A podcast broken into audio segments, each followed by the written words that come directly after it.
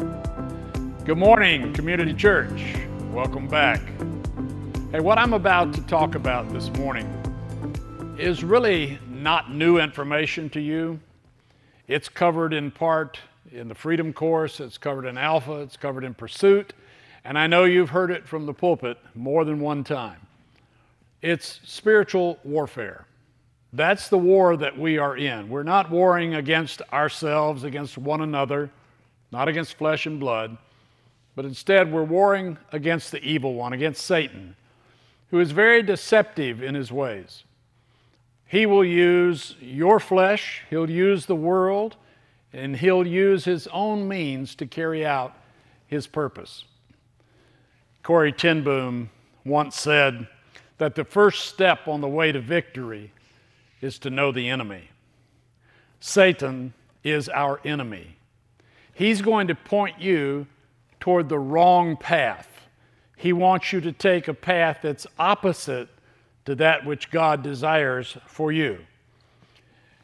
We've learned over these past few weeks about the dangers of being simple, about having folly in our lives, about being slothful. Today we're going to talk about the mocker a little bit different personality than you may be accustomed to. And in contrast to that, we're going to talk about the Christian. He's, he's walking his pathway and how that pathway can lead to discernment. So, those are our two issues for today mockery and discernment. Now, the mocker is classified three times in Proverbs. Listen to these statements about him. In Proverbs 13:1, the mocker does not listen to rebuke. In Proverbs 15 12, the mocker resents correction. And in 21 24, the mocker is called proud and arrogant. All of these are summed up in the first chapter of Proverbs. In verse 22, how long will you who are simple love simple ways? How long will mockers delight in mockery and fools hate knowledge? A virtuous person demonstrates discernment. The scriptures also say in Proverbs 14 the mocker seeks wisdom but finds none, but knowledge comes easily to the discerning. The warfare, Satan. Satan is an artist of disguise. Where God presents good, he presents a counterfeit. Where he presents a Christ, he presents an antichrist. Everything is the opposite.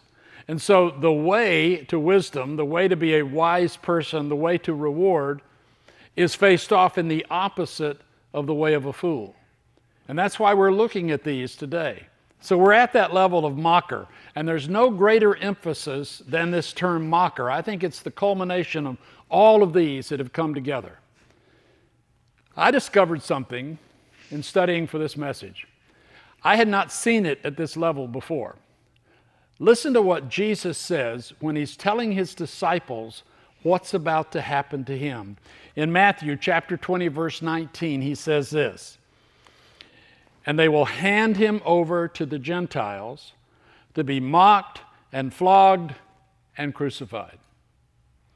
Have you ever heard of those before? Well, I've certainly heard of the flogging that took place when he was arrested, when he was taken to those mock trials. I've heard of the crucifixion, and I've seen it mentioned in the scriptures. But I never placed this concept of mockery as equal to those other two, but Christ does. He actually says that mocking Him, mocking God, is equal to scourging Him and crucifying Him. You know, that's a huge statement.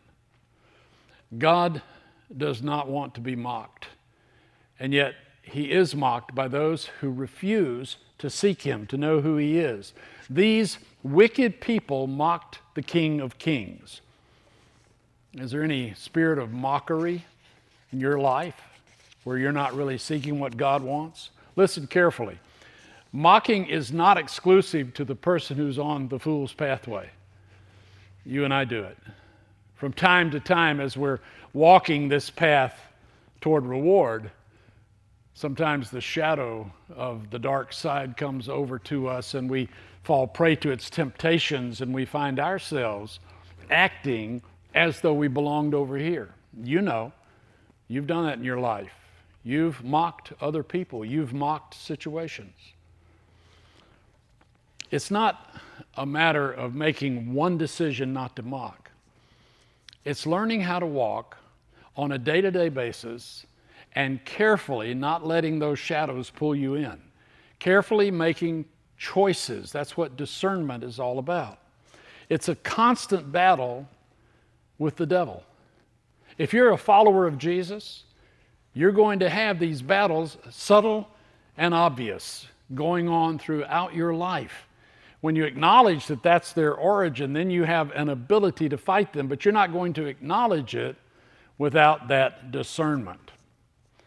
The philosopher Aristotle divided virtues into two categories. He said, There is the virtue of intellect, and there's the virtue of character. Now, intellect, he said, leads to practical wisdom, and character leads to moral goodness. So one is leading toward knowledge, the other toward the practice of that knowledge. But he's saying that they are developed together, you can't separate them. So, as you know something and you learn to discern what you know and apply it, then you're going to grow. It's either the way of virtue or the way of vice. We choose virtue over vice. Virtue is driven by the Spirit of God, vice is driven by the Spirit of the evil one. Virtue is spirit, vice is flesh. So there are some choices to be made the constant work of God in your life must bring you to a point where you have a conscience. See, the mocker has no conscience. He has no knowledge of God. He desires not to know God. And sometimes we fall into that category where we don't really want to know what God thinks because we believe the way we're thinking is the right way to go. I've done that, I'm sure you have too. But when we're following God's path, He's not going to allow us, through the discerning work of His Spirit, to fall totally into that camp. He's going to keep pulling us back to where we need to be going. Eventually, the mocker will reap his circumstances. You know, there are lots of stories out there about people who were following the proper pathway, who fell into the other pathway. And our prayer is that those who have followed the truth and have fallen away will come back. I'm not going to name this person, but there is a very famous actor who, not long ago, in an interview with a magazine, said, Yes, I was raised in a Christian home, a Baptist home to be ex- exclusively proper in what I'm saying. I went to concerts, I went to retreats, I went to events. I loved them. But I also went to rock concerts and other events, and I was told that I couldn't do that if I was a Christian. So I gave up Christianity. He said at that point, I am an atheist. Christianity is just a place for crashing at a pad. That's mocking God. Now, our hope is that person will come back to Christ in time, if in fact he ever was really a follower of Christ. There are consequences that we follow. What's the path of warfare that you're on? You have to make a choice in this. If you follow in Jesus as you're led by His Spirit, then you're on the right pathway. But your personal pleasure is a lie that comes from Satan. Now, I can be pleasing, I can have fun, I can enjoy the things I'm doing in Christ as a follower of Christ. I can enjoy some of the things that the world has to offer that are moral and absolutely pure in Him. There's no doubt about that.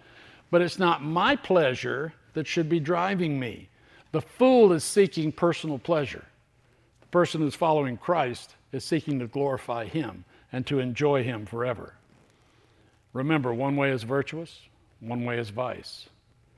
But now I want to turn something on the mocker that may help you. I want to take the concept of sin, the reality of sin, the word sin, and I want to bring it to life. I want to call it a thing.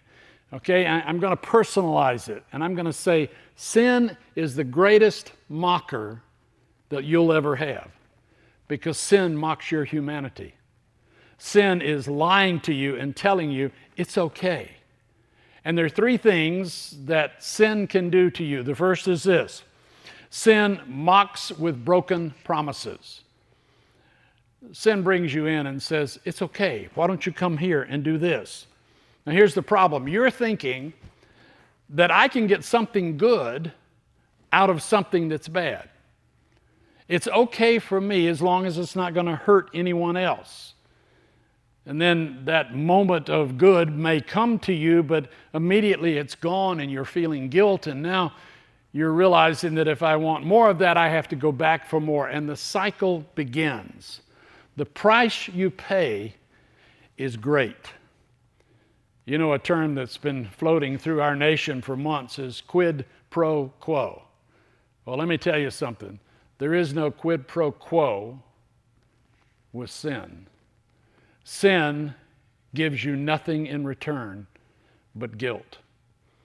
And sin is the pathway of the mocker. At best, you had a moment, but that moment led to another moment, which leads to tolerance. And when you go all the way to tolerance, you know where you are? You're now a slave to sin. That's the second thing that sin offers you as it mocks you. Sin's initial approach to the mocker is don't worry about it. When I was a freshman in college, I went to a full military university and I was sitting across from my roommate because we had to be at our desk from 7 p.m. until 9 p.m. every night, five nights a week to study. His name was Joe Moranville, still remember him. Joe pulled out a pack of Pall Malls and he said, Here, have a cigarette. And I said, No, Joe, I'm an athlete. I don't smoke. I don't drink. He said, Listen, there's nothing wrong with smoking. It's okay. He said, If you smoke, it's going to relax you more and it'll, it'll keep the weight down too. It's something you really should do. And if you don't do it, I'm going to beat you up anyway. And so I began smoking because he promised me that it wouldn't hurt, that there was nothing that's going to be wrong. He said, It's not a big deal, it won't hurt you. Then sin laughed at me and said, I got you now. Do you identify with that? That's exactly what happens. We choose to follow these temptations in our simple ways, in our slothful ways. We come deluded to thinking that we are pleasing ourselves. What are we really doing? We're pleasing a taskmaster who's behind the whole thing. We're pleasing Satan, not God. God's desire is for us to be following Him. But sin not only broke all of its promises to you, sin not only made you its slave, but now sin has given you a life of a bad habit, at least one. So sin has consequences when those habits happen. And that's the third thing we need to understand the habitual nature of sin. There was a man who said this he said, What we are now is because of what we were long ago. And then he takes it beyond that. He says, And what we're going to be in another day when we die is what we are now, but more intensely, more seriously. And so I think, okay, let me apply that for a minute to these two pathways. What I once was was an unbeliever, but Christ came, died for me, applied that salvation to my heart. I responded to that. And now I'm on a pathway to become more like Him. And when I go home to be with Him, I'm going to continue to become more like Him, intensely so, because I'll have no sin around me. Nothing will burden me anymore. But look at the opposite side.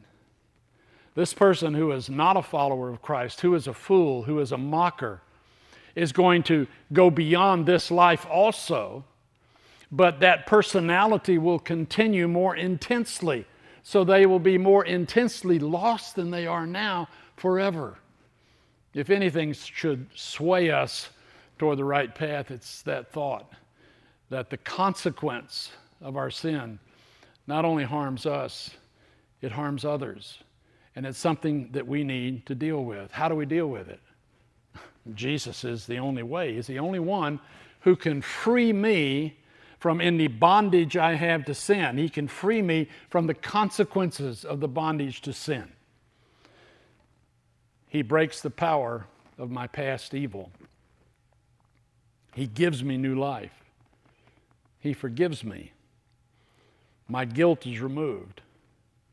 And He places upon me His character and gives me His Holy Spirit. Now, here's where it comes from discernment is not about what I think, though from day to day I'm having to make choices and decisions. But biblical discernment is when I call upon the Spirit of God who lives within me. And I say, okay, Holy Spirit, I need to do this, or I want to do that, or should I do this? And I listen to what the Spirit is saying. That's discernment. Then I can apply what He's saying. So it's time for us to leave the wrong path of mockery and engage in discernment. Let me define discernment for you it's the ability to recognize and follow the most suitable or sensible course of action based on the knowledge, wisdom, and understanding from God. Those last statements that I made there are the pathway we're walking on. It's knowledge and wisdom and understanding. They're leading us to discernment, which leads us to prudence and, and gets us all the way in to that person of Christ that we're to become like the person with the gift of discernment, the one who really knows how to call on the Spirit, is an unusual person, and yet it's available to all of us. But so few of us take advantage of it. I know a person with that gift of discernment. They can read the ring of reality, they can smell a rat in the audience. As my wife, Linda. Once we walked into a room that was filled with probably 100 people we knew only a handful of those people. And as we walked in, she stopped, she looked in the direction, and she saw a man. And she said to me, Don't trust that man. I didn't know who he was, and neither did she, but that's what she said. I found out after working with him for over five years that she was absolutely right. How?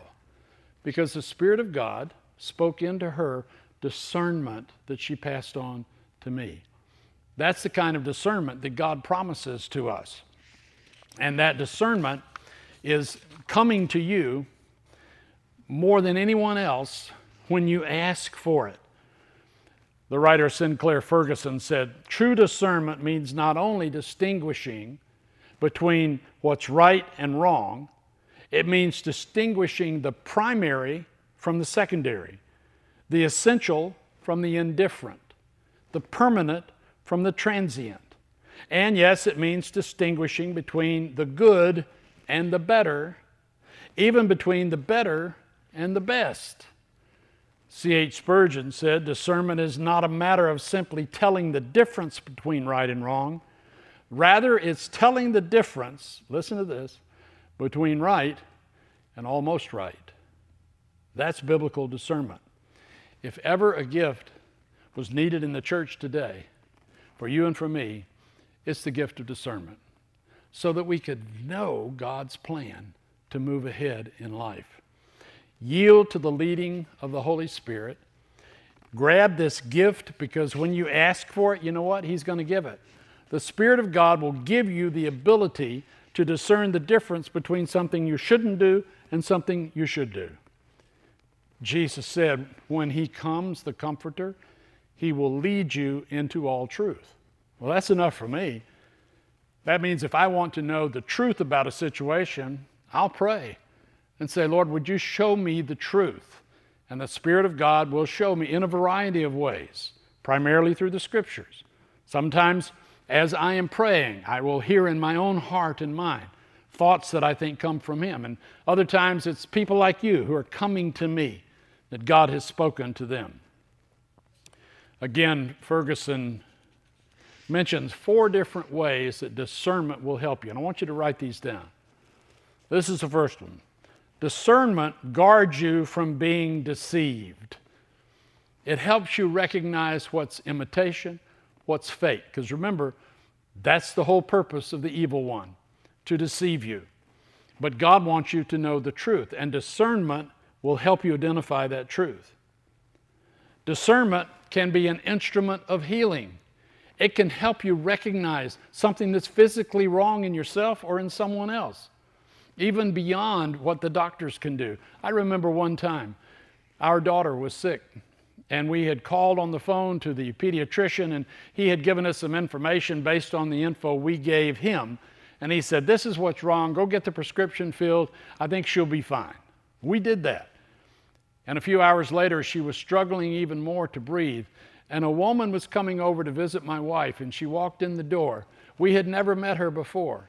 She looked at my wife and she said, You have a daughter who is sick. You need to get her to the hospital right now. That's discernment. And so we went immediately, and the child was fine after she was serviced for pneumonia. Discernment can help you in that way. Discernment can also set you free from bondage. How? When you know that there's something that's controlling your life, something that's trapped you, something that you may be a slave to, you can ask God for deliverance to discern when that is trying to come against you so that you step away from it, that you will resist that which is evil. Flee from it, is what the scripture says. And fourthly, discernment leads to a greater spiritual development. You need to move through this sequence of personality traits to get to that ultimate one of being that prudent, that wise, that rewarded person who's following Christ. You can't skip over different steps. So it's necessary for you to have His discernment.